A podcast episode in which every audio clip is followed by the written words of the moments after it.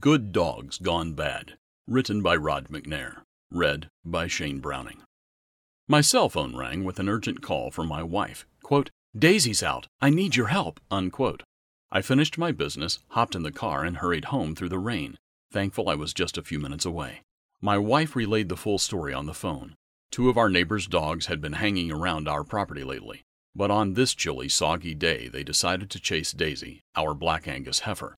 They slipped through the gate into her pasture and took off after her, barking and nipping at her legs. Out of fright, she leaped over her fence, leaving just a wisp of black hair on the top wire. Until that day, I was unaware of the hidden agility of cows. When I arrived home, Daisy was standing by our back door, still nervous, but beginning to calm herself. With the help of a feed bag and not a little urging, we got her back in the pasture. Neighbors were very helpful and willing to correct the problem when it was explained to them. I appreciated their understanding and cooperation. But what also struck me was each of their positive assessments, understandably, of their own respective dogs. They said both dogs were well behaved and obedient when alone. It was just when they got with the other one that they got into trouble. My dad used to tell us a saying about peer pressure that he had received from his father. Quote, One boy's a boy, Two boys are half a boy, and three boys are no boy at all. Unquote. Was it a coincidence that he was telling this to his three sons? But think about it. Isn't it true for humans in general? When we are in a group, just like those normally well behaved dogs, we can get into all sorts of trouble that we never would alone. It's the mob rule. It's peer pressure. Normal inhibitions break down. Trouble just sort of happens.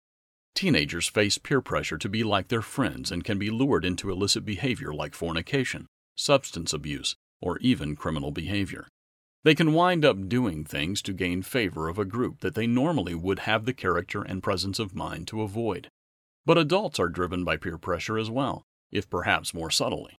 We can fall into undesirable behavior, pride, envy, anger, gossip, or backbiting because we want to please those around us. The temptation to follow the group is a powerful force that can sometimes have disastrous consequences. What about you? What kind of people do you associate with?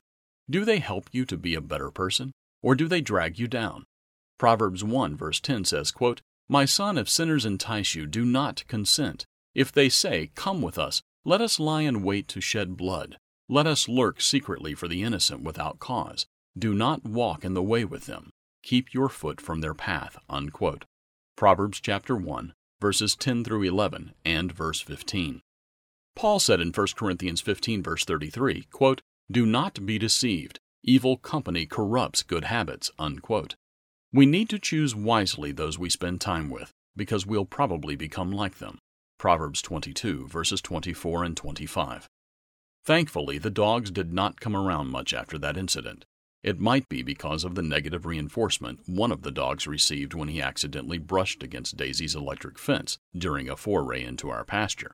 In any case, the lesson of peer pressure and these, quote, good dogs gone bad, unquote, made a profound impression on me. Perhaps there's something there for us two legged creatures to learn as well. What other lessons can we learn from the Bible? Order the booklets, What is a True Christian? and Successful Parenting God's Way.